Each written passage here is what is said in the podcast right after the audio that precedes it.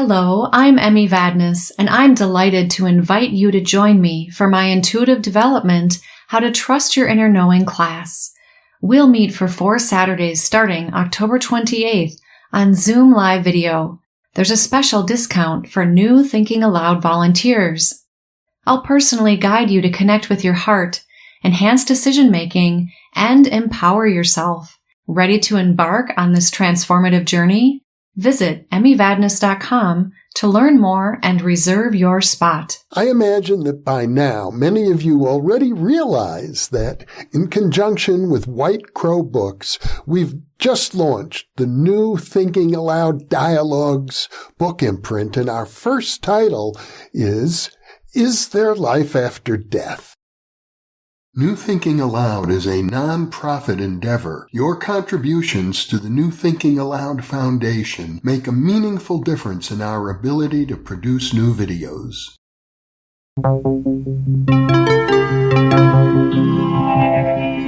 Thinking Allowed. Conversations on the leading edge of knowledge and discovery with psychologist Jeffrey Mishlove.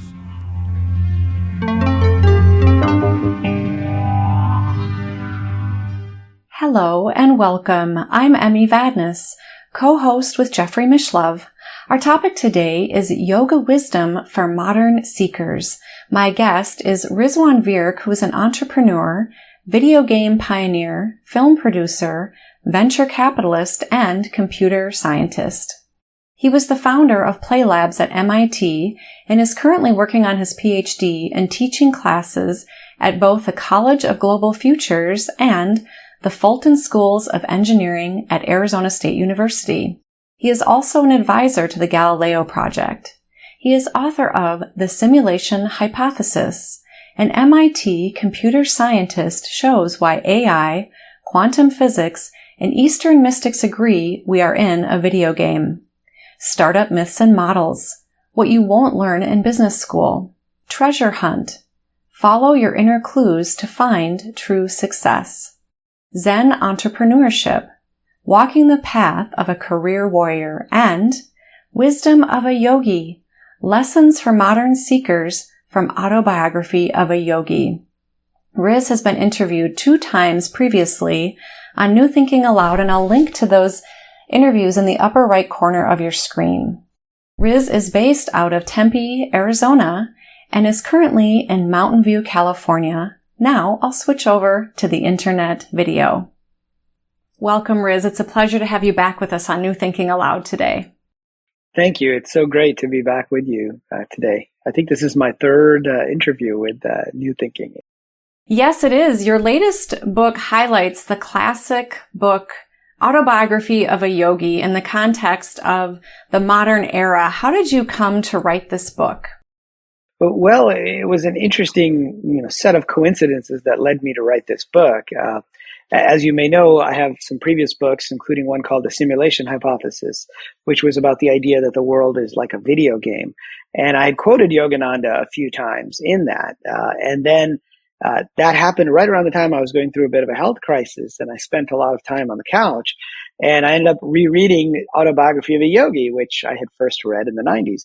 And, you know, it's always a joy for me to go back and, and read that classic book because I really enjoy his stories of, you know, swamis and saints and old India and, you know, miracles and levitating saints. And so I ended up writing a few essays uh, about, you know, Yogananda, his book, and other books that were like Autobiography of a Yogi just because I was looking for more things to read when I was done. And, and I didn't really intend to, you know, write a book about Yogananda. I just did that for fun as something to occupy my time. And then, you know, about a year later, uh, uh, on the 75th anniversary of uh, the release of Autobiography of Yogi, which was released in 1946, I got an email from HarperCollins in India. And they said, well, we want to do something for the 75th anniversary. And we don't want to just reprint the book. We, we'd like to, you know, get a modern take on it. And we'd like you to write it. And so at first I was like, really? You want me to write it? You know, I'm a, I, I'm a big fan of Yogananda, but I'm not part of his organization, uh, at least not formally, just, you know, as a student of his teachings. Uh, and I'm a businessman. I'm not a swami. I'm an entrepreneur. I write about technology. Uh, and they said, yeah, but we want you to talk about modern ideas, like your idea that the world is in a video game. And we want you to relate those uh, and, and lessons you've learned, you know, in today's world. And we want you to relate those back to, you know, not just the autobiography, but to the ancient Indian wisdom that is what, you know, the autobiography was really about. And so, you know, I had one of those feelings that you get sometimes when there's an electric feeling that when you know, okay, this is actually something that I should do. Uh, and so I thought about it for, for, for a little bit. And then I said, yeah, this is absolutely something I should do. And so it was as if the universe placed the task in front of me and that it was a task that I was supposed to complete, whether I felt ready for it or not. And to be honest, that is one of the lessons that's in the book is that sometimes the universe gives you an unexpected task. And, you know, the same thing happened with Yogananda when he was relatively, he was a relatively young Swami. Uh, in teaching in a place called Ranchi in India, teaching these uh, you know young boys in a boys' school, and he was given a vision of some some you know Caucasian looking people, and he, he assumed they were Americans because he you know he had never met an American up to that point in his life, and he ended up going back to Calcutta, and he got an invitation to go speak in Boston at the there was a big congress of world religions. And now if you if you think back to it he wasn't the best person to go and represent you know the swami order. He was a relatively young unknown swami he rarely ever gave a lecture. He had never given a lecture in English, right? He had completed two years of, of college, but only because his guru made him. he didn't want to. He just wanted to go and meditate. And so, uh, on the one hand, you might say maybe he wasn't ready for it. On the other hand, it was kind of a karmic task, right? It was a task that was given to him and put in front of him, and he accepted it. And he came to the West and he lived here for, you know, a long period of time, becoming what many have called the first modern guru. Uh, and, and so that was how the book came about. It, it really was through an invitation that was completely unexpected. But, you know, the more I thought about it, the more my writing has been about bridging different worlds, whether it's bridging the worlds of business and spirituality in my first book called Zen Entrepreneurship or the worlds of science and technology with mysticism, which was, you know, my simulation hypothesis book. And so, you know, in a sense, that's this book. Uh, Yogananda's book was a bridge. It was a bridge between the East and the West and it was a bridge between Hinduism and Christianity at the time. He quotes the Bible a lot, uh, but it was also a bridge between ancient ideas and the modern world, and uh, and that's kind of what my book is as well. It's kind of a, a, reinterpretation of some of those stories, and what should we, as modern thinkers, think about these stories? You know, how should we relate to them? Are the lessons still relevant to us today? Your book has now become a bestseller in India, and Yogananda's book, Autobiography of a Yogi, is a classic now. Can you share a little bit about who this man was for those who may not be familiar with him? Yeah, absolutely. So, you know, he was born uh, uh, in India in around in the 1890s. Uh, and, uh, when he was a, a, young boy, he had this vision of seeing him, of seeing these, these yogis meditating in, in the mountains. And he said, who are you? And in this vision, they responded, we are the yogis of the Himalayas. And suddenly he had this strong intuition that he was going to be a yogi.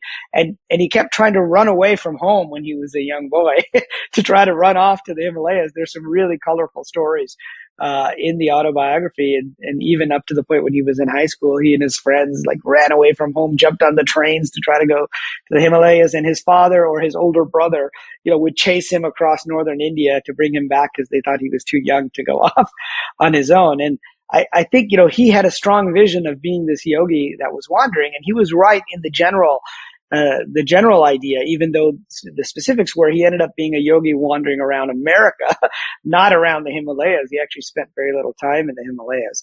Uh, and so he came to Boston in 1920. Uh, and basically decided to live in America for a few years. And so he began teaching, you know, these ancient Indian ideas. And he was one of the few, the first swamis to really make, you know, the U.S. his home. Uh, and so he crisscrossed the country traveled to the West Coast, gave talks everywhere, which were attended by, in some cases, over a thousand people. I mean, there are pictures of these large stadiums where he would talk about how to apply ancient yogic philosophy uh, to life. And then, uh, you know, he eventually established his headquarters uh, for the Self Realization Fellowship in Los Angeles. Uh, and, you know, about 15 years later, he went back to India for a little while. And then when he came back, and we can talk about this later, but that's when he focused, you know, more on writing uh, his autobiography. So until then, he had spent a lot of time, you know, uh, basically on trains. Back then, people didn't use planes so much. Automobiles is somewhat. Uh, he died in the 1950s.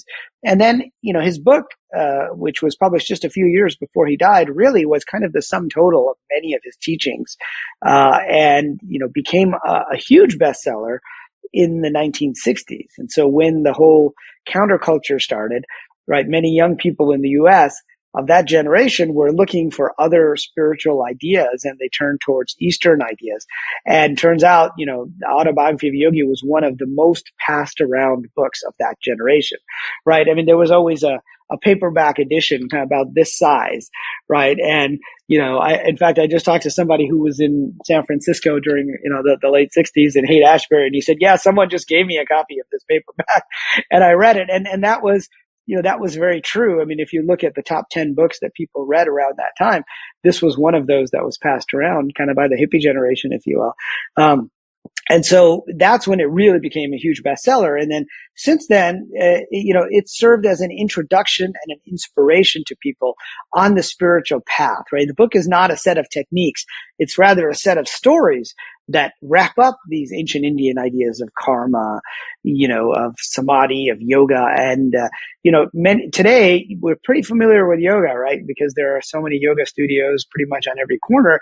And we think of it as the asanas or the physical postures. But, you know, Yogananda didn't emphasize those. In fact, there's very little on the asanas in the autobiography. But for many people, this was their passport, right?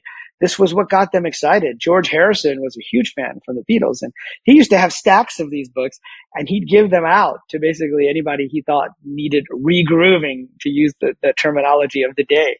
And Steve Jobs, you know, who also went to India during this time, you know, he, he ended up uh, being a huge fan of this book. He read it every year. And according to his biographer, it was the only book on his iPad. This was a couple years before he passed away. And then after he passed away at his memorial service, you know, everybody got this little brown box and they took it back and they opened it up and there was a copy of autobiography of a yogi inside. And so you can see it had a huge impact on that generation.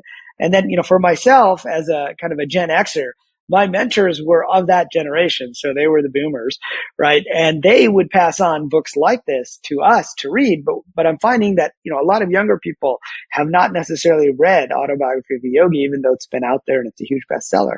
Uh, and so that was part of the reason, you know, why I wrote this book was to kind of bring these stories up to date. Uh, Yogananda is also a good example of what they call, scholars call the pizza effect, uh, which you know, is this idea like with pizza, it started in, a small region in Italy. It came to the US. But what we think of pizza was really kind of a US invention by modifying what was originally pizza. Like it was just a little bit of bread with a little bit of sauce on it, I think, originally. And now, but now the American idea of pizza has gone back and if you go to Italy, you can have, you know, American style pizza when you say pizza because that's what everybody thinks it is. And so Yogananda's then teachings went back to India and he became really well known there over the years, you know, both because he was kind of an informal ambassador for Indian philosophy. But then over time, I mean, I would say he's, he, he's almost better known there today than here in many ways you know, my book first came out in India uh, in April, and as you mentioned, it's become a bestseller there. You can go to the airports in like New Delhi or Calcutta, and it's on the bestseller shelves there, which is which is exciting. But you know, I, I, he's an example of that pizza effect. That's how yoga has evolved, and many philosophies and religions over time. You know, they go on to other cultures, and then they get transformed a little bit by those other cultures, still having the core ideas and then they travel back. And so Yogananda is kind of one of the, the primary examples of that in this space. Right, because he lived most of his life here in the U.S. And not only did he impact the West here in the United States, he also greatly impacted the East in India and beyond. Yeah, absolutely. So he was a great, uh, I think, example of that. Now, to, that said, he lived most of his adult life here and, and he published this book in English for an American audience. And, uh, you know, and if he had published it in India at the time, it might have been a different kind of book, right? There might have been a lot of things that perhaps they took for granted. But now India is modernizing, right? You know, there's a quote in my book from Rudyard Kipling, you know, who said, East is East and West is West and never the twain shall meet. And I say, well, that's relevant today for not being relevant at all, right? Because the world is so interconnected, right? I mean, India, China, uh, you know, all parts of Asia have modernized so fast that you know during Yogananda's time, you used to think of India as a spiritual place and the West as this materialistic place, right? But today, you'll find as much materialism, you know, in the in in the East, uh, you know, on the streets of Mumbai or, or Shanghai or you know Lahore, where uh, uh, near where I'm from, uh, that you know that and the cultures because of the internet and the way we share videos and the way we share information is very similar and, and the rate of modernization. So in the same way that Yogananda's message was needed here, while America was modernizing in the 20th century, right? It's just, it's been just as needed in India and other countries as they've been modernizing in the late 20th and early 21st century as well. And, and so, you know, Yogananda himself was a bridge between these worlds. And the book because it was written here, in some ways is actually more relevant to India today than it would have been if he had written it in India back then, right? Because he's looking at it from a modern perspective. He's modern during his time, right? He's bringing in the, the, the modern analogies and the science and technology of his day, right? And, and if he were alive today, uh, I think he would do the same today. In your book, you pull out stories from autobiography of a yogi and you present them as lessons. And how did you come to selecting those various stories to share in your own book?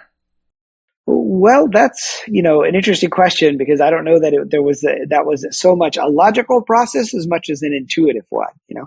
And so, you know, I also thought about how these lessons might have impacted myself in my own life. Uh, and uh, I, I, sometimes I found different stories that were saying similar things, right? Or they were wrapping up a concept that was an important lesson, you know, for me to learn. I also interviewed, you know, a number of people uh, who were big fans of the autobiography uh, and for whom the autobiography had an impact on their life. And I asked them, what stories do you remember, right? And there were many stories that were in common. And, you know, because it's a 500 page book, there are just way too many, too many stories to cover. And so I wanted to capture the highlights of different ones. Like, so for example, I, I just mentioned these stories about Yogananda running away to the Himalayas. Well, those stories were, you know, throughout his childhood. So it wasn't just one story. Uh, but, you know, the lesson there that I came up with was that sometimes you don't have to go to the Himalayas, right, to find your spiritual path. Cause it turns out in the end, Yogananda's guru, uh, the one he eventually, you know, uh, uh, became associated with was Sri Yukteswar, who was in Serampore, which was just 12 miles outside of Calcutta, and Calcutta's a huge city, right? So he was very close, right? In the end, he thought he was going to go to the Himalayas, but he ended up finding, you know, his spiritual mentor right close to home. And it turns out uh, Sri Yukteswar was kind of a brother Swami to Yogananda's father and his mother, who were both uh, you know, disciples of Lahiri Mahashai, who we can talk about in a minute, from Banaras, but it, it, was a much closer, right, association than I think perhaps he expected at the time. And, you know, I mentioned Steve Jobs earlier. Uh, you know, he went to India when he was a young man and he, in his hostel or his dorm room there, somebody had left a copy of Autobiography Yogi and he brought that back and that ended up being the book he read a lot. And, you know, in his case, he didn't necessarily practice the exact meditations that Yogananda taught. And that's true, I think, of most people who read this book. They get inspired to find their own particular path uh, by bringing in these different ideas. And, you know, while I was writing this book, I interviewed a, a Hollywood producer. His name is Peter. And, you know, he earlier would go to Rishikesh, you know, which is in India, which is where kind of the Beatles went with, uh, the Maharishi back in the day in the 60s when they, you know, there was a really big news story. And, uh, but he went there to try to find, you know, this Indian spirituality. And while he was in a bookstore there, he saw Yogananda's book and this picture of him. And he recognized the picture because it had been in the Los Angeles paper in Hollywood. And then when he, you know, he read the book on the way back and then he found uh, you know, one of Yogananda's organizations, SRF temples, like right, like within a mile of Hollywood, right? Uh, and so, you know, there's yet, yet another example of where you don't always have to go somewhere else. And, and so, you know, even in my own life, the, the, the person who recommended, the teacher that recommended that I read this was back in the nineties. I, you know, was off in Europe at the time. I was dissatisfied with my job. I quit my job and came back to, to Boston, to Cambridge, right near MIT to work for a startup. And you know, I was looking around for some spiritual path and was thinking I may have to go to California, right? In the US, California kind of served that role back then, at least back in the 60s, 70s, 80s, as perhaps, you know, going to India did for, for the counterculture uh, of a place. And it turns out right next to the startup that I went to work for, there were some guys teaching meditation that was part of this other uh, lineage. And then I ended up, you know, spending some time with those guys. And then, you know, that's how I came. It was actually a Caucasian, you know, guy, a white guy with curly blonde hair who, who, who, you know, told me to read the book. And so it was yet another example of, you know, I was born in that part of the world, but I came here and, you know, I found, you know, kind of the start of my path there. And so that's an example of a set of lessons that were both based on stories, but also based on Yogananda's life and then based upon other people that I have interviewed as well. Uh, and, and so I think that's a, that's an interesting lesson for that reason. Since you just mentioned California, the headquarters of the Self-Realization Fellowship are in Los Angeles, and he actually wrote the autobiography of a yogi in Encinitas. You actually took a pilgrimage there and had a vision of Yogananda. Can you share that experience with us? Yeah, absolutely. So, you know, I had agreed to write this book and I had started writing the book and it was going along kind of slowly and I was uh, looking f- to do something that would give me the inspiration to kind of complete this book. And one of the lessons in the book is uh, based on you know what Yogananda did in his life, which is go on little and big pilgrimages, go out of your way for little and big pilgrimages. And he would do this all the time. Like he would go out of his way, whether it was when he was a kid, he would take multiple buses to some temple on the outskirts of, of, of the big metro area of Calcutta. And then later as an adult, while he was traveling, he would take out to find some natural spot of beauty or some place where a saint uh, lived before and, and he would use it as inspiration. And so I thought, well, it would be great if I could go visit the place where Yogananda wrote Autobiography of the Yogi. And, and he spent, you know, pretty much the last decade of his life uh, in the Encinitas Hermitage, which is just north of San Diego, right on the Pacific Ocean there. And so I thought, and I had been to that area before. There's even a little beach there where he used to walk, and they call it. I mean, the real, the formal name now is Swami's Beach because he used to just walk up and down this beach all the time. Uh, and so I was hoping to go there, but the problem was this was in the middle of COVID, right? And they had closed it off to the public. Uh, and so I thought, well, do I want to go all the way there and not be able to go inside? And so I contacted the folks at SRF and they were able to arrange a private tour for me. Uh, you know, during the COVID time. And so I, I, went and met some of the monks that lived there because it's an actual hermitage, uh, where, where the monastic, you know, the, monastic order, uh, the folks live there. And, uh, th- not only was I able to spend time and, you know, admiring the beautiful scenery and the building, but I got to spend a lot of time in his private office, in his study where he wrote this. Uh, and that was where, you know, you could hear the waves of the Pacific Ocean because it's right overlooking the cliffs. And there's like a door to a little patio that goes out there. And I just naturally got into a meditative state. You know, and this is what would happen with Yogananda a lot when he went to particular places. And while I was there, I had a very strong vision of him. You know, not only did I feel as I was walking into the study with his bedroom and his study were like right across the hall from each other. I felt this weird energy like when I went through it. They told me that's not that unusual. People do feel like an interesting energy between those rooms because that's where he spent most of his time. But then when I was in the study and, and, and I just got into this meditative state naturally, I had a very clear vision of him, like much clearer than I've, than I've ever had. And in it, he was standing near his desk and he had a stack of papers which of course is you know how books were written back then right? They, they didn't have computers. So that was the manuscript. And in my vision he was kind of looking at me like see see see there's the, the, the papers. And, and and as i was watching him uh, he opened up the french doors you know that kind of led out to the ocean. And much to my horror he took uh, the papers and he flung them out, you know, to the Pacific Ocean and they scattered everywhere. And I say much to my horror because there are a lot of horror stories in the past when that was a manuscript where it got lost and the book was lost at that point. So like, what are you doing? And he had kind of a mischievous glint in his eyes. And, and he said, watch. And then what happened was each of the papers turned into these little white birds in my vision and they went off, you know, to all these places around the world. And he was like, see, you know, as a writer, this is what's important. You know, your words will carry on long after you're there. And so that was one of the messages that I got you know, and then another message that I got there was to be a little more playful, you know, with the process. Um, and after that, uh, you know, not only did I get this vision, but it was as if the energy kind of opened up and I just said I was going to have fun with writing this book and write these stories about, you know, saints with two bodies and appearing in multiple places, like all the, all the stuff that I read about when I first read the book and was amazed, you know, like genies appearing and making objects disappear and appear in other places and stuff. And then try to take a more modern take, you know, on, uh, perspective on these stories and say what should we think about them. But yeah, that was that was the vision that I had there, and it was pretty powerful for me. That is a beautiful story and deeply touching. The autobiography of a yogi book is replete with those types of stories where Yogananda describes meeting with swamis and saints and has these experiences that for many decades people are still questioning are they real or not?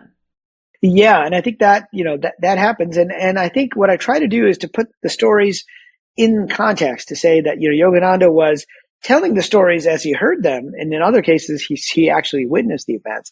And other times there's a lesson embedded within those stories. I mean, let's take, for example, the story of the Tiger Swami, right? Which is one of the stories when I interviewed people, they always remembered the story of the Tiger Swami. And the Tiger Swami was a guy who, you know, was kind of a feeble young man, but he built up his body and he had this desire to fight tigers, right? With his bare hands and he became known as a tiger fighter. Uh, and you know he would actually you know literally knock these beasts out, uh, and uh, he became kind of famous for it. And at one point, you know, he was told by a swami through his father that okay, you've done this now. It's time for you to start, you know, turning your attention away from fighting these tigers uh, because of karma turn your attention away to doing other things like meditating and more spiritual pursuits. And of course, he didn't listen, right? As a young man, he went to this one uh, uh, province in India and the, the Raja or prince of that province said, well, you know, I've got this Bengal, fierce Bengal tiger named Raja Begum. And, you know, if you fight him and defeat him, I'll give you all this wealth and all this fame. And of course he said yes, you know, and then it turns out this was the, the most difficult fight he ever had. And I mean, he did in the end defeat the tiger, but he ended up, the tiger ended up mauling him so much that he ended up you know, losing a lot of blood and he got ill and basically he had to spend six months just laying down and doing nothing. And then he found after that experience, when he finally healed, he had no more desire to fight tigers. And then he sought out the Swami and he became a Swami himself. And that's why he's known today as the Tiger Swami. And so Yogananda met, you know, this Swami when he was a kid. And, you know, he asked him, do you think that I could fight tigers? And, and, he said, yes, but there are other types of tigers, right? There are your inner tigers of doubt and ignorance. And that is what you should focus on. And that was kind of the, the lesson that Yogananda was trying to convey. But at the same time, I, I think there's an interesting karmic lesson here as well. And it's that, you know, the Tiger Swami, Sohong Swami was his ordained name, that he was drawn to this weird thing of fighting tigers and that we are, we are drawn in the world to certain outward battles and certain outward tasks, right? And that is part of our karma it's almost like he needed to do that to fulfill some karma, but then he stayed fighting his outer tigers too long. Perhaps he should have then shifted at that point. And I tell my own story, you know, in the book where, you know, for me as an entrepreneur, I've been fighting these battles in the business world, uh, much less dangerous from a physical point of view, right? But I spent a lot of time in the business world, but I also had this vision even when I was a kid, uh, you know, saying that I was going to be an entrepreneur and then I was going to be a writer. But every time I, I, you know, finish selling a company or something and say, okay, now it's time for me to go off and be more spiritual and do my writing, I'd get sucked into another startup in Silicon Valley. And I, you know, and what happened to me was at the height of my business career, I was at MIT actually mentoring a lot of startups. Uh, and I ended up having, you know, a serious setback. I'm having serious heart surgery. And if you've ever seen heart surgery, it's kind of like getting mauled. I mean, you basically open up your chest. And I spent the next six to nine months pretty much on the couch. There was not much that I could do. And for me, you know, I, I, during that time, I had my own visions where I, you know, no longer had the desire to do too much in the business world. Cause whenever I tried to jump back in the business world, I feel a little better and I ju- try to jump back in and my health would get worse and I'd end up back in the hospital. And through a series of visions, I got this message that, you know, I've been fighting these outer battles. It's time for me to focus on my writing. And I did. And because I could, I had enough energy to get in an Uber and go to Starbucks and do some writing. And that was about as much energy as I had for that day. But it, it worked out because I ended up publishing two books in nine months including my best-selling book, The Simulation Hypothesis. Whereas in the previous 10 years, I had barely finished, you know, uh, published two books at that point. And so, you know, for me, it was the same kind of a message that I've been, I, it was okay to fight your outer tigers. That is what your karmic script may have called for. But then there are other elements to the script. And so you don't want to spend too much time fighting your outer tigers. Now that story was, you know, there's a, there's a clear lesson there around karma. And there's a few other stories like that that you can kind of look more closely behind the miracles uh, and say, well, this is really a story about karma. And I can go into that now, late, now or later. Definitely. I think karma is a really valuable aspect of your book and of course Yogananda's. And I'm also curious how your health is doing in addition to how understanding the autobiography more deeply has impacted your own personal journey. Uh, well, sure. So on, on, on each of those, uh, so first of all, my health has been much improved. You know, uh, that that took place about five years ago now. So it, has been quite a few years, and uh, you know, I was able to kind of get back on my feet, and and now I'm uh, at Arizona State University uh, teaching and working on getting a PhD. And you know, in in in in the book, I talk a little bit about my parents' journey you know, from Pakistan. I was born near Lahore, a city where Yogananda lived uh, when he was a, a, baby, and there was a story about a magic amulet, you know, that we can talk about there as well. But uh, you know, uh, and then Yogananda had to catch the first boat out of India after World War One because they there weren't you know there weren't any boats uh, to take him to the West, and you know my dad came to immigrate to the West and he had to take the first flight out after a war in 1971 and he got delayed because of the war. There were no flights out of lahore because it's right on the border with india and that's where the, the war was going on at the time. And you know he had first gone to paris to get a phd and then you know he had uh, and then he uh, settled in america like yogananda did. And so i saw a lot of parallels you know with yogananda as an immigrant and uh, you know as an immigrant you know, it's the children who end up being more like a mix of the cultures, right? They end up being, you know, a combination. And, and that's true, I think, in America as a melting pot more than anywhere else. And that's true of Yogananda. And of course, Yogananda had no children, but he had his literary children, right? And that's why, you know, this book, Autobiography of a Yogi, I think was so important, uh, in the introduction, which was written by, uh, I think an Oxford professor who studied Eastern traditions, who said, you know, it was one of the first books by a yogi about yoga, right? It was an authentic book for that reason. It was authentically Eastern, but it was also authentically Western because he spent most of his life here, and he, you know, he became an American citizen towards the end of his life, uh, and and and and so it, in a sense, it was a it was a blend. And so, you know, I kind of view people like myself, who were the children of immigrants, as a blend of these two cultures. And and you know, during writing this book, my father passed away, uh, you know, right around the time that I had finished the book, and I'm i was reflecting on his journey. Yeah, yeah, thank you so much. And you know, I ended up writing a little retrospective about his life and the things he did along the way, and it kind of amazed me to look back at you know all the things that he and my mother you know did uh, when they were younger to get us here, and and and and all the struggles. And Yogananda also went through many struggles while he was here. If you read Autobiography of a Yogi, you think, oh, he had such a magical life. He just prayed to Divine Mother and everything just kind of came to him. And that, you know, wasn't necessarily the case. In fact, he had some huge setbacks. One of the biggest setbacks happened, you know, around the time that he came, you know, uh, 1935, he'd gone to India, which was a triumphant trip, and he came back. And his number two guy, who was his brother Swami, from India, a kid who had meditated in his attic because he didn't have enough room and his own house to meditate. So he had meditated with Yogananda uh, he became Swami Dhirananda and he was kind of running things while Yogananda was running around teaching all the time in other places.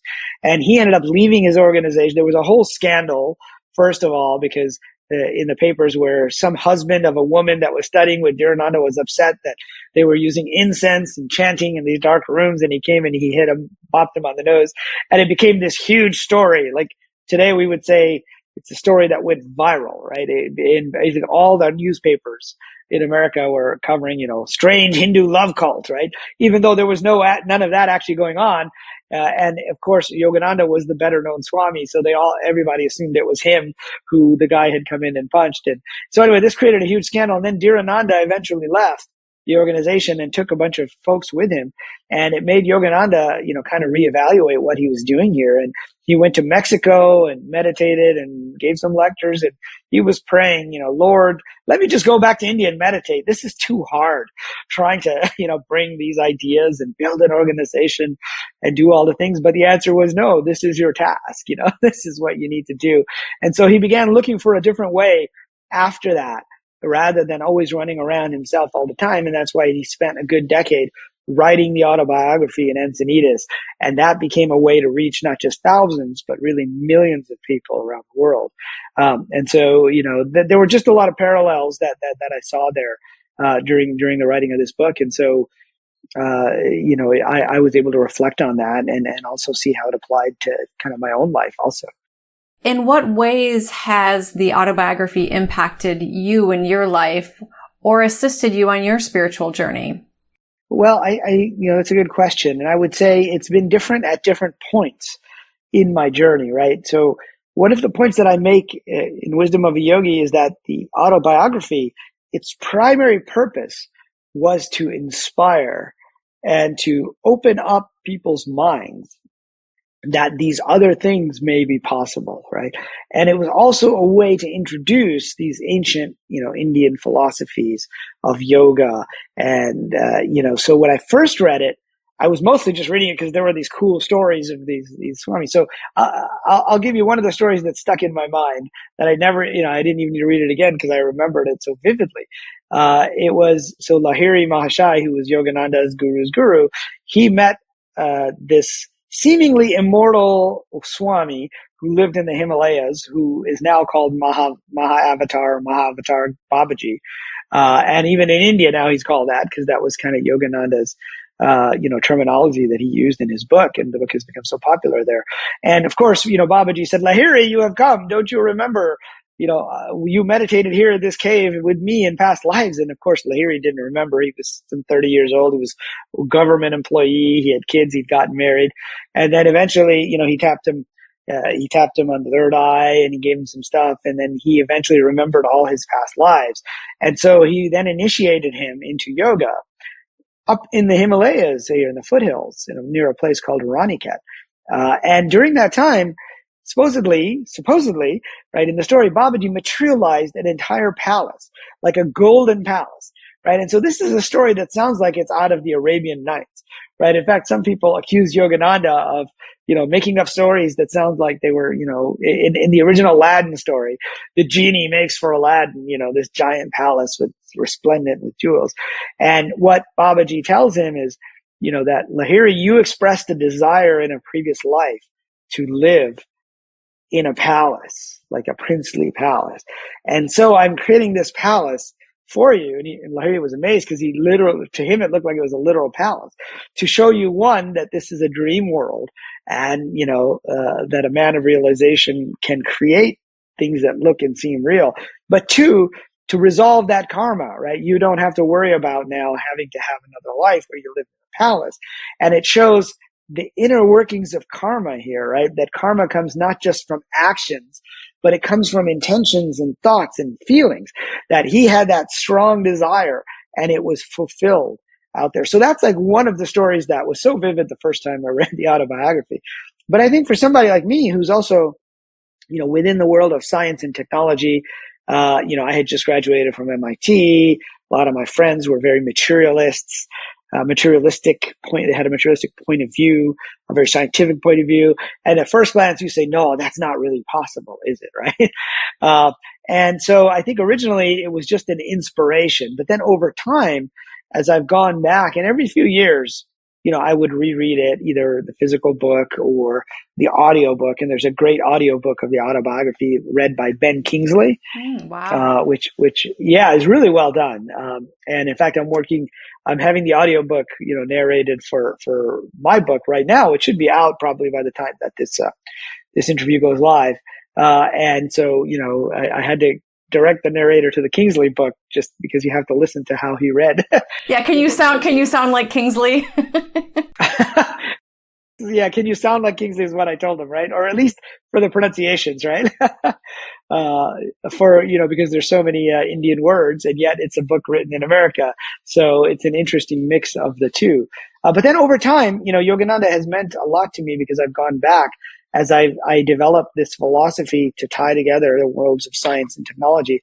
And one of the things that I found really compelling, uh, and not the first time I read the book, but later, was that Yogananda would bring up to date, you know, these ancient uh, uh, metaphors that were used. And one of the biggest ones was the dream metaphor, right? And, and, and the Buddhists use the dream metaphor quite a bit. The world is like a dream, right? Uh, and I mentioned the story where Babaji was talking about the world is like a dream and we're creating this dream palace for you, but it looks real because all of this isn't real. And, you know, Yogananda was watching these newsreels of World War One and so this is an example of a story that didn't make an impact on me when I first read it, but then later, like in the last 10 years or so, it made a huge impact on me. And, you know, he, he saw these newsreels and, and World War One, they didn't call it World War One. They called it the Great War because that was the war where, you know, more people died than any other war before because they were using mechanized you know, machine guns and artillery in ways that they hadn't before. And so he saw these newsreels and, and he said, Lord, how can you allow such suffering? And when he was meditating, he had a vision of being out on the actual battlefield. And he saw, you know, in 3D, you know, kind of panoramic, holographic view what it was like. And again, you know, tears were coming to his eyes. And then he got a clear answer saying, look closely. You know, what are life and death? but relativities in the cosmic dream. To think of the newsreel you just saw. That is a motion picture. What's happening now in the battlefields of France is also like a motion picture. The world is like a motion picture that it's a play of light and shadow on a screen. And of course, the suffering is real, you know, within the, the movie. But if an, a character dies, the actor doesn't die right? That that is a part. In fact, the juiciest parts, right? If you look at people who get Oscars for an actor, are the ones that involved a certain amount of suffering. And so he, he, he would use this analogy that the world is like a movie projector, right? It's uh, he used uh, uh, like an Italian word for a certain type of art called chiaroscuro, which is the play of light and shadow. And, and so he would use this analogy to say, look away from the screen, right? That's, uh, we're so caught up in the warp and woof of Maya, right? Which is a term for illusion. But the real definition of Maya is more than just an illusion. It's like a carefully crafted illusion with which we fool ourselves, right? In a sense, it's like if we go, the, the, the analogy that I've heard used is if you go to a magic show right? You know the guy is not really sawing that woman in half, right? But you are amazed anyway because you want to look it to look like he did because that's what causes the amazement, right? And that this world is like that. That is a kind of a play. Now, if I believe if Yogananda were alive today, he would say, and he's used this this metaphor of the dreams of life and death. He would say are like doors from one dream into another, right? But he, but if he were alive today, he would say it's like a movie but we were all in the movie as players or actors, but we're also watching the movie. We have a script, but we can change the script. We have free will. We can make choices. Uh, and we're doing it together. I, I think he would say that the world is like an interactive, massively multiplayer role playing game. It's like a video game, right? And of course, I spent the last decade in the video game industry. And so for me, it would his metaphor of the film projector, which was the latest technology, right? I mean, he came to America in 1920, over 100 years ago now. Uh, that was the latest technology. They even called them bioscopes back then. You know, they had all these different terminologies for films. But if you've ever been in a movie theater, and if you've ever kind of looked around in the middle of the movie, you know, you see like people are so engrossed in the movie because that's what you're there for. You're there to lose yourself in the screen, but you can also see the flicker of light, which you can't see if you just watch the screen. You think it's continuous motion. You can see the frames flickering. And so yoga you know, to me, as I started to get deeper into it by rereading Yogananda, reading Patanjali, who wrote the Yoga Sutras, uh, and this is a realization I came to only, you know, in the last uh, few years when when I was formulating this idea that the world is like a simulation or a video game, uh, is that yoga is about looking away from the screen. That it's about uh, it's about uh, uh, calming the vrittis. Right? If you look at the the ancient Sanskrit uh, definition of yoga in the Yoga Sutras from Patanjali, and Yogananda talks about this in his book. It kind of gets lost a little bit because of all these fantastical stories. But it says yoga nirodha, yoga chitta vrittis nirodha. Uh, yoga is the cessation of the vrittis. What are the vrittis? Vrittis are like whirlpools. And so they get translated as thoughts or waves of consciousness. And so I kind of reinterpreted the different translations for this book.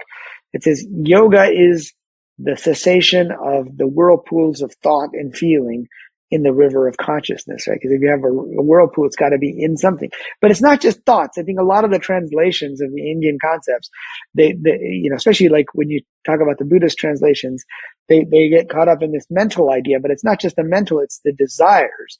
It's our attachment to things, right? That that is an important part of what yoga is. And so for me, it kind of redefined my spiritual perspective and on the path.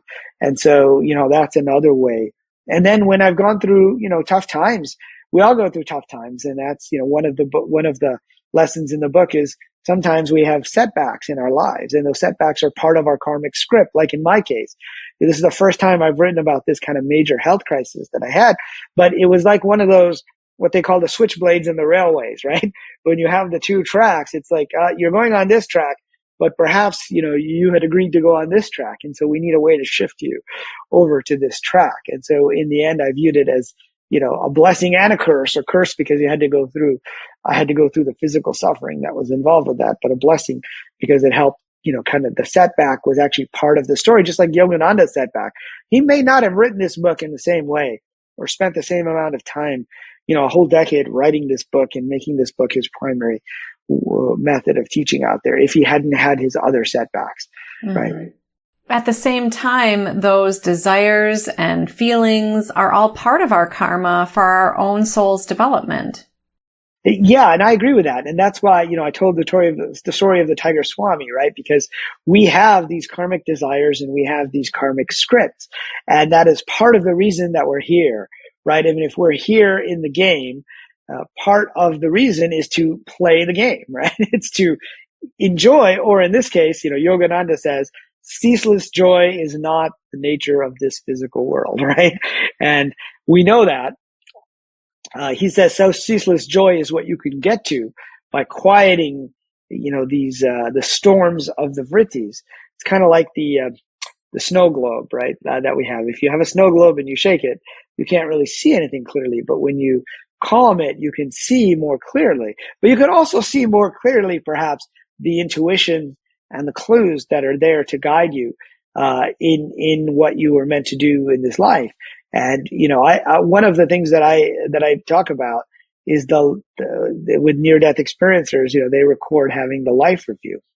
Uh, and in the life review, they, it's like a holographic panoramic review of everything they had done in their lives, right? And so it's kind of like a gameplay session. If you go to YouTube today, turns out among the most, if not the most popular content on YouTube is recordings of video game sessions, right?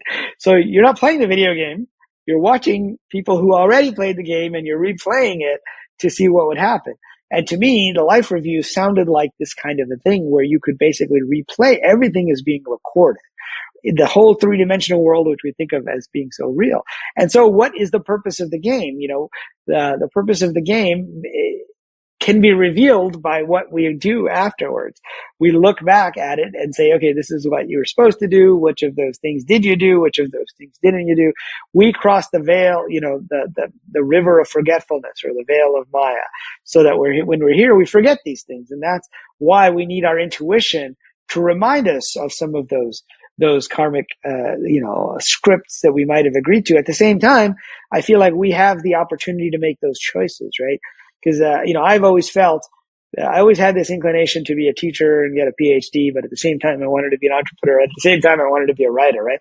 And so while some of my my friends in our in their twenties after we graduated went on to the academic world and got their PhDs, then it was sort of uh, something I put on the back burner and assumed I would just never do because I was too busy with these other elements of karma. And I, I view these these karmic tasks or desires as like quests in a video game. Right? So the way video games are built today is you have a set of quests and you can say, okay, I choose this quest now. and you go and you fight this battle. Maybe you raid a, a castle to get the gold from the orcs or something, right? Uh, and then that opens up more quests along the way. And so I view it as a, we, we all have a set of this database of these quests out there and we can choose which of those to take on. But there are some that we said, okay, we definitely want to do this, right? And we may do it later, right? We may do it like I'm, I'm getting a PhD at a relatively late stage in my career after having had a successful career doing other things. It's, that's pretty unusual in the academic world. Uh, although it's becoming more common now than it was in the past. And so I'm, I'm kind of taking that quest, which was put back on the shelf and, and bringing it back. And so Lahiri, who was Yogananda's guru's guru and who kind of brought, you know, his particular lineage from Babaji in the Himalayas, he was a householder uh, is the term that they use. I mean, I would use modern yogi, right? He he had a job with the government. He kept his job even after he was pretty much realized and enlightened and could do these miraculous things, right? Uh, people have saw him do quite a few things, uh, materialize his body hundreds of miles away, right? But he kept his ordinary job until he retired on a, on a pension for the government and then basically sat in samadhi almost 24 by 7 after that, right? And so he always said, you need to add yoga to the things you're supposed to do in this world, right? As opposed to something else. He also said you need to add it to whatever religious you, religion you are part of. If you're a, a Muslim, you still do the namaz prayer. If you're a Hindu, uh, you know, you may do certain rites. If you're a Christian, you know, you still do your prayers. And then yoga is a practice that you can add on top of that. And, and so that was an important, you know, part, part of that as well for me. I like how you describe how there's a similarity between karma and playing a video game with quests and also achievements. Yeah, and, and I'd love to give you another example from Yogananda that was uh, one of these miraculous stories that your first reaction is, did that really happen or not? And so Yogananda was in Serampore, which is where his guru uh, was, and, and his guru made him go to college, right, and finish, even though he didn't want. He just wanted to meditate, uh, and so he had a dorm room, you know, near uh, uh near the college, and and his guru Sri Yukteswar was there, and he said, you know, in this very room, in this very building, I witnessed four miracles from uh, a Muslim fakir, which is kind of their term for like a sadhu or a, a seeker or a holy man. And what happened was this this fakir, Afzal Khan, uh, when he was younger, uh, he came across this this Hindu, Hindu uh, yogi who he had given some water to because uh, the guy was thirsty, and I guess it was a time of sectarianism between Hindus and Muslims.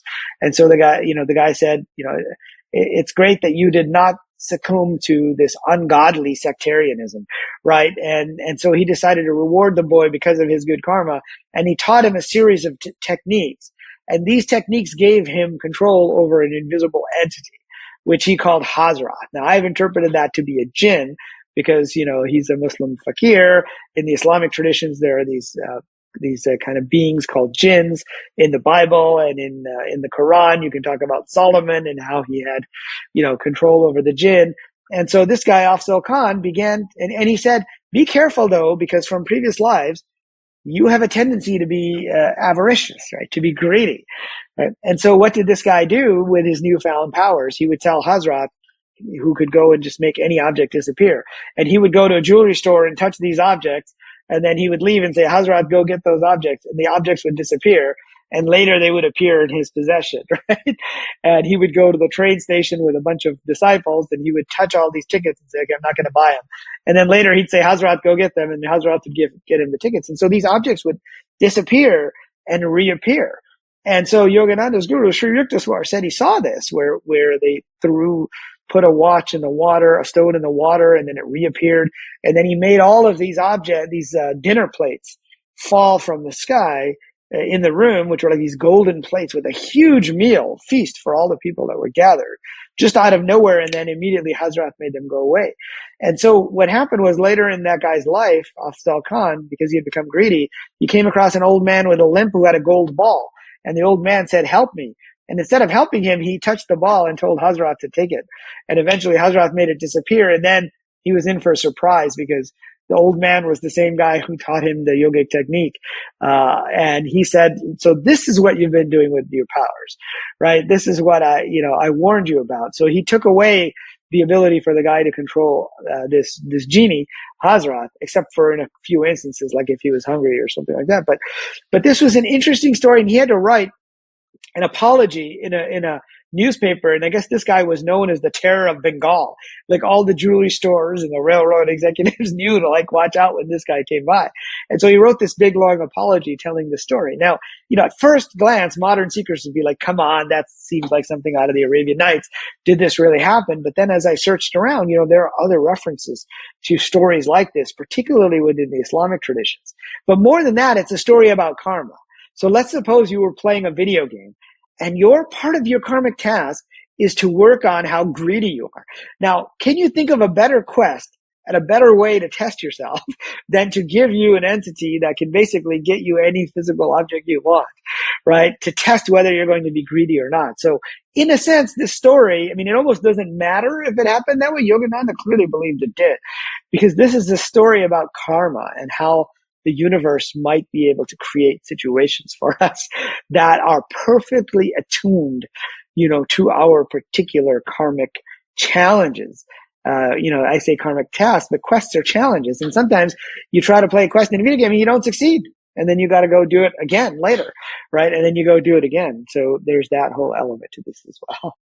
The stories in autobiography are just astounding and they're full of saints and yogis guiding Yogananda in precognitive ways about his own karma and full of siddhis, which seem to occur on this path, but we're not supposed to get caught up in them.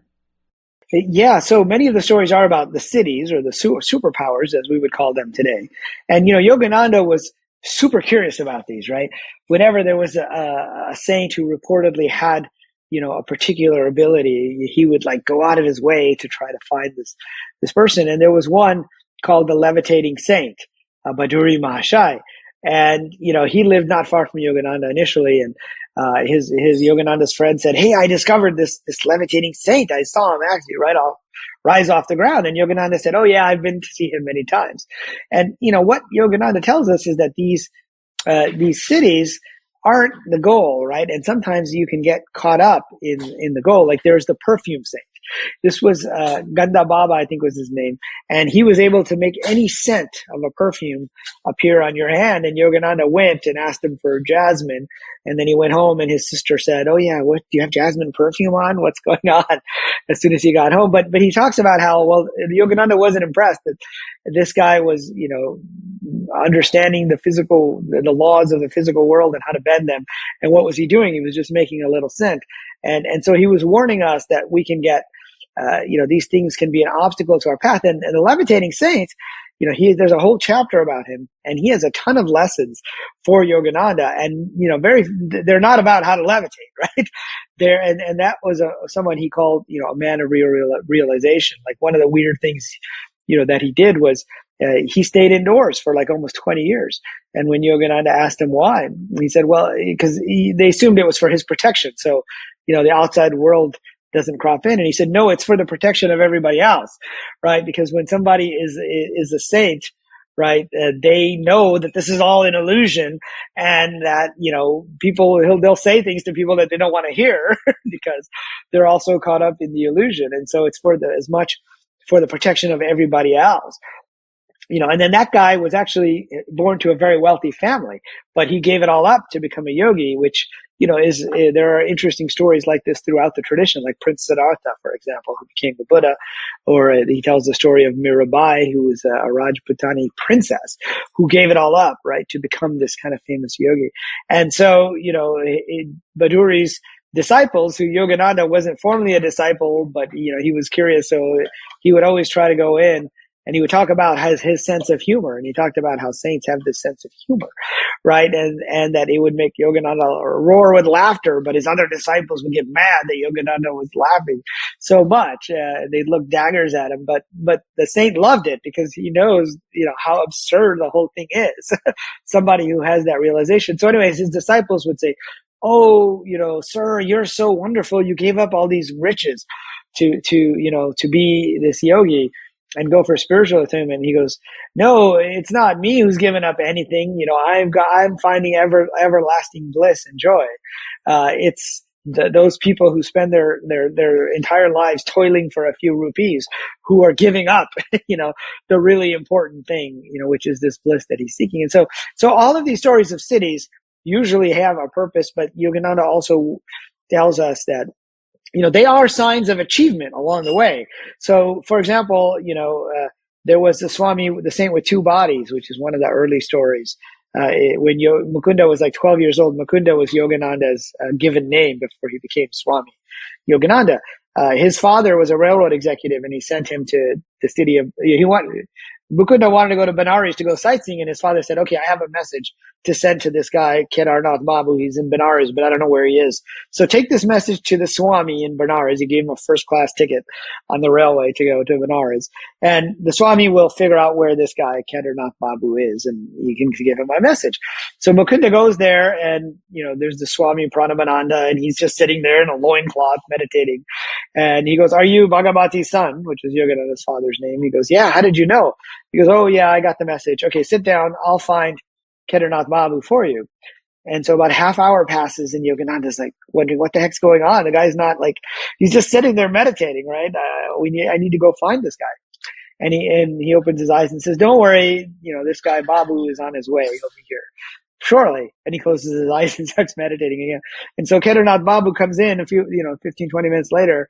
Yogananda meets him outside and he goes, are you Bhagavati's son? He goes, yeah, but how did you know? He goes, oh, the Swami came into the market where I was and I saw him there and he told me and then he, you know, walked back faster than I could. So I couldn't keep up with him.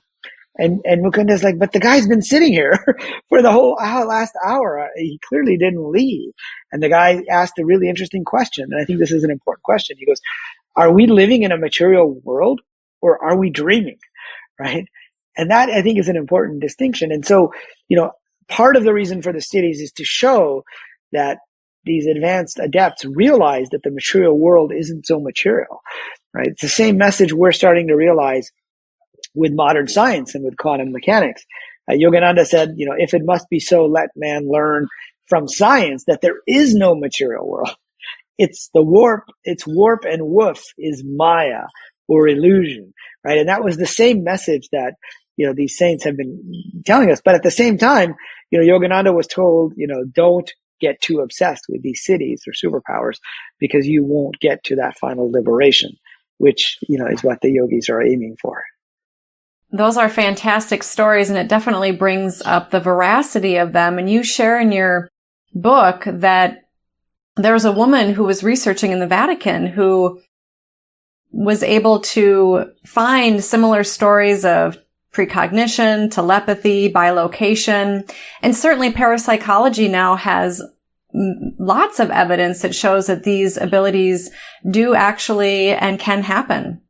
Uh, yeah. So, you know, during the writing of this book, I interviewed uh, Diana Pasulka, who's a professor of religion at uh, University of North Carolina. And, you know, she wrote a, a well-known book now on, on, on UFOs called Amer- uh, American Cosmic UFOs, Technology and Religion. Uh, and you know, I, I interviewed her to ask her about, you know, these, these miracles. And she said, well, when she was a kid, uh, she read Yogananda's autobiography. She grew up in San Francisco. Her parents had it on the shelf and, and she believed everything as a kid because in the Catholic traditions, you know, saints are doing all kinds of things. And, but then when she became a professor and entered into academia, she was kind of indoctrinated into this point of view. Okay, these things didn't necessarily happen uh, the miracles in the Bible, all of these things. Uh, we we study religion as more of a social phenomenon, right? It's stories that people tell each other, and so you know she kind of bought that party line. But then later, as she started to look into some of these anomalies and find, you know, these weird stories, she actually, you know, her field of study is is Catholicism, and so she was granted access at the Vatican to their private archives, and she looked at the canonization records of Joseph of Cupertino. And so Joseph was a saint who supposedly floated up, you know, in, in, in the plaza. And she said she saw the records put out by the devil's advocate, right? And that is the, the, person that the church assigns to disprove this whenever they hear of a miracle. You know, and, and this guy was, in her own words, a big time rationalist, right? Meaning this didn't happen. He couldn't have floated. Must be a bunch of BS. And so he went out to try to disprove it, but she found in the record that there were over a thousand people who had seen, you know, Joseph of Cupertino float up in the middle of the square. Uh, and so she came to believe that these things have been actually, you know, could have actually happened. Uh, you know, certainly within the Catholic traditions and there's no reason they couldn't have happened within the yogic traditions, which has more stories of those. And so Yogananda may in fact be, you know, just reporting on things he's actually seen or in some cases what his guru and other folks that he talked to, you know, had seen. And there, there are a ton of stories like these in there. And, and so, you know, that's kind of where I think uh, we need to be open minded about this stuff. And that's one of the, uh, you know, people say, why did Yogananda include these stories? Well, one, they make the book more interesting. Two, he was trying to get Westerners in the 19, you know, whenever he wrote it, which was the 1930s through 40s, interested in yoga.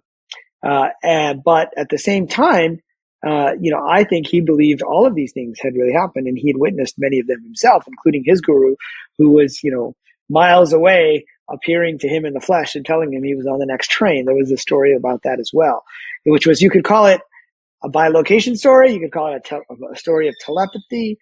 I mean, there's different, and, and with all the paranormal phenomena that people report, I think, you know, we need to take these stories more seriously and, and take them at face value that these things might happen. And then as we look for a way to understand how these things, you know, are, are possible, uh, it, it gives, it opens up our mind, right? I think that's the key point here. It, particularly those of us in the West. I interviewed another religious studies professor. Uh, it was on a different subject, but similarly, and he was early Christianity. Uh, you know, he was a, a, professor of early Christianity, and he said, you know, in academia, it's either like, okay, these miracles aren't happening today, so they must not have happened back then. That's the default attitude, you know, or you know, if you're a devout Christian, you say they happened exactly the way that they did. Right? But he said there's a third option, which is that there are ways, yogis and other folks who know how to do this, uh, who are adept and it, it, they, they, that this may have actually happened. And that's a different way to think about it. We don't have to necessarily be a devotee of that religion to believe that these things actually happen. Part of the development of Yogananda's story, his life, his karma was this amulet that was he was given by his own mother. Can you share about that? Yeah, so this was, you know, an interesting story of a magical object, if you will, what what he calls an astral object. And so what happened was when when Yogananda was a baby, baby Mukunda, uh, in the city of Lahore, this is, you know, kind of near where I was born and where I lived, my parents lived. Um, uh, his mother had a visit from a strange sadhu uh, who knocked on their door and said, I wish to speak to the mother of Mukunda. And so he was bringing a message from uh, Yogananda's parents, Guru Lahiri Mahashai, who had blessed the baby when he was younger. Uh, and he said, So I, I'm looking for the mother of Mukunda, and she was there. And he basically told her that tomorrow, while she's meditating, this silver amulet will appear in her hands. And that you know, she may be going through some health issues in the future. Uh, and she was to give that to her oldest son, Ananta, uh, to give to Mukunda one year after she dies. Right. And so it's kind of a, a, little bit of a morbid message there to get, you know, but the next day she was meditating and she got the, she got an, am, an amulet materialized in her hands. And so, you know, Yogananda Mukunda, as I mentioned, was always trying to run away from home. Uh, and his mother, after his mother died, he was devastated. And that was a major, major event in his life. And he was still, you know, just a boy, uh, when that happened. And he, and, uh, you know, that was one of the reasons why he, he so identified with the Divine Mother. And in a lot of the stories, there's, you know, prayers from him to the Divine Mother. And what, what happened was he was going to run away again. He was, I think, maybe almost a teenager at this point, and his older brother, about a year after she had, his mother had died, said, "Well, okay, I wasn't going to give you this. I wasn't going to give you this, even though our mother told us to, because I I think it's going to make you want to run away, and you're too young to run away yet to go be a monk." But he gave him the amulet anyway. Uh, and he told him the story of, of what had happened and where the amulet had come from. And, you know, as soon as Yogananda held the amulet, it became, you know, he felt this surge of energy and, and, and it was enough to satisfy him that, and he didn't run away to become a monk. He kept living at home. And then later, when he did graduate from high school, which he only did because his father insisted that he graduate from high school. He ran away to an ashram in Benares, right? And the only thing he took with him was this magical amulet. And he thought, okay, finally I'm going to go be a monk, right? Uh, and then what happened was in this ashram, he was disappointed because he wanted to spend his time meditating and they, everybody else was, no, you need to be doing all these, you know, tasks, organizational tasks, sweeping the floor, all these tasks. And he just couldn't find enough time to meditate. And so he was very unhappy there. Uh, and this was really the only possession that he had there. And then there was one morning when uh, he looked in the in the kind of closed envelope where this amulet was, and it had disappeared. And he was, you know, wondering what happened because it wasn't open. Like how? Uh, and it was that day that he went on an errand with one of the other boys in Benares, and he came across his guru in the streets of Benares, and he recognized. At first, he didn't recognize him, but as soon as he passed him, it was like this strong message in his head: "You need to go back." And then he he looked at him again, and he recognized him from visions that he had had while he was meditating. Uh, and turns out Sri Yukteswar was, like I said, only a few miles away from Calcutta is where he lived, but he happened to be in Benares on that day. And so, you know, he told him that was the purpose of the amulet was to kind of hold you over and it disappeared back to whence it came. It was an astrally produced object that, that disappeared uh, since it was time for you now. Uh, to come and, and, you know, be my student. And of course, Yogananda decided to be his student and went back to Calcutta. And to his dismay, though, Yukteswar said, you have to finish college. and, and only then will you be my student because they had a sense that he might be going to the West in the future. And, and, and there were other little premonitions, you know, around that whole idea of East and West and what Yogananda's life mission might be that, that came around that time. But that was the story of the end. And his guru wanted him to go to college so that he could become more educated and understand English so that he could influence the West. Yeah, absolutely. And so, you know, there was a, another story about his guru, Sri Yukteswar, when he was young, and he was at uh, the Kumbh Mela in Allahabad. The Kumbh Mela is like one of the world's largest festivals. It's a religious festival, and it happens every 12 years. And there's like a million people there. At least there, you know, there there have been. I, I don't know exactly what years it's now. Uh, and he went there as a young man and he looked around and there were all kinds of, you know, weird sadhus and people doing strange things. Uh, and it was when he went to, uh, there that, uh, this, this, this young sadhu came up to him and said, Oh, there's a saint over there and he wants to talk to you. And he said, okay. So he walks over to the saint and he, he could feel that okay, this was a real kind of enlightened saint. And he started talking to him and, and he said, I, I see Yukteswar that you've been thinking that the, the men of the West who are so advanced in science and materiality, you know, perhaps are, are better than all these dirty sadhus who are walking around, you know, half naked. Uh, and, uh, you know, but there is a balance between East and West, right? That India can benefit from the material advances in the West, but the West could benefit from the spiritual, you know, kind of undertakings and underpinnings of life uh, that yoga represents he said, you know, he said to Yukteswar, you know, yoga is a golden middle path between activity and, you know, calmness. And that's why it's really important to be out there. And, and then he said, Swamiji, I'd like to give you a task. And he said, first of all, I'm not a Swami. He goes, Oh, don't worry, you will be. and he says, the task is I want you to write a book about the, the similarities between some of the Christian scriptures and the Hindu scriptures. And of course, Yukteswar said, really? That's a tough, I don't feel ready to do that. But again, it was a task that was given to him. and he went about and he completed that task. And that book is now, you know, available. It's called The Holy Science. It's a, it's a short book. But that task, you know, laid the seeds because Babaji told Yukteswar, again, according to the Yogananda story, that he would send him a disciple who would go to the West to carry the message of yoga. And so it was important that Yukteswar had this grounding and, uh, of the scriptures because if you read the autobiography of Yogi, there's a lot of biblical quotes in there, right? Uh, and you know, part of the reason is you know it was for the West, it was a Christian country, but part of it is because you know he actually came to believe that there were lots of similarities uh, between you know those scriptures, and part of that was because his guru had delved so deeply into that and taught him about that, and so you can see how the elements of the karmic task I talk his karmic task was to bring yoga to the West, but there were elements of the story that needed to be there in order for that to happen, including this random invitation at the end, which didn't make a lot of sense, but happened where he was supposed to be the representative at that conference in Boston.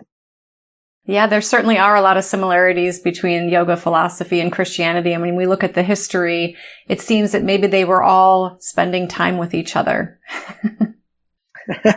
well, depending on what you believe, you know, uh, there are stories of, of, of, Christ going up into the Himalayas and, uh, you know, in certain traditions. Uh, in Yogananda's tradition, you know, they talk about Babaji as being not just 100 or 200 years old, but many hundreds of years old. And supposedly he initiated Kabir, who was a, a medieval uh, poet who was the Sufi and uh, Hindu, and he pissed off the Muslims and the Hindus, and they kicked him out of Benares. And you know, he had a famous famous uh, quote in his poetry is now quite famous, like along with Rumi's is one of the kind of well-known poets from that tradition, where he said, you know, I am neither at Kailash or in the Kaaba, you know, which talking about Hinduism and Islam in that case, and and supposedly, you know, if you go even further back, Shankara, who reorganized the whole Swami order, who lived around 800 AD. You know, supposedly Babaji met initiated him as well. Now, you know, how do how do we know if that happened or not? That's that that's a different story. You know, that's a different question. But I did ask around if there were other sightings or other traditions that relate to Babaji. Uh, you know, that that maybe weren't from directly from Yogananda. Uh, just because as modern readers, we tend to be a little more skeptical, right? As a modern, you know, uh, yogi, you're, you're not necessarily devoting your whole life to one guru. You're getting information from different places. To, today, we can, all the Indian gurus around today are on YouTube you know, and we can uh, go ahead and, you know, we can find out about all that stuff. So, um, so anyway, there were other references to him from some other folks who claim to be of traditions that came off what I call the river of yoga, right? So you've got all of these tributaries that trace themselves back to Babaji. All of this information is so wonderful. Thank you so much, Riz. Is there anything else you want to share today about yoga wisdom for modern seekers? I would emphasize, uh, you know, what I said earlier. One of the lessons in the book is practice every day, no matter how much time you have, right? And I uh, I mentioned the actual definition of yoga, right? It's not you have to spend an hour doing the asanas, you know, which you might want to do, but it's about the stilling of these vrittis. And anyone who's done like a physical yoga session knows at the end you often do shavasana, right, where you're laying in corpse pose or translation that I like better is peaceful pose. Uh, and at the end, it feels like something is still, right? Something that was not still. And there are the physical benefits, there's the stress benefits, but that alone is the practice of yoga. And so if there's anything that you can do in your life on a daily basis, even if it's, you know, five minutes of quiet meditation or, you know, when I lived in Silicon Valley, which is actually where I happen to be at the moment, I, I'm just down the road from Google and you know, Silicon Valley is a place of frenetic activity and, you know, lots of business and tech. Uh, but there's a little park next to it called Shoreline Park. It's right on San Francisco Bay. And I go there and I feel like I'm hundreds of miles away, you know, from the frenetic activity of Silicon Valley. And there's this breeze coming in from the bay. And even just a short walk there is enough to still the vrittis, right? It's, basically doing what yoga is supposed to accomplish. And so there are many different practices and types of yoga, whether it's karma yoga, uh, bhakti of devotion, raja yoga, um, then there's kundalini yoga, right? There's so many different, but really it's about whatever practice in whatever spiritual tradition you're in, uh, where you can kind of calm the mind, still things. So that snow globe, which we're constantly shaking, imagine having a snow globe and all you do is you just keep shaking it all day, right? You want to let it settle, at least for a little while. Uh, and that, I think, is the most important practice of all. Beautiful and inspirational messages. Thank you so much, Riz, for being with me here today. It's been such a joy. Yeah, this has been great. Thanks so much for having me on with you guys again. And for those of you listening or watching, thank you for being with us. You are the reason that we are here.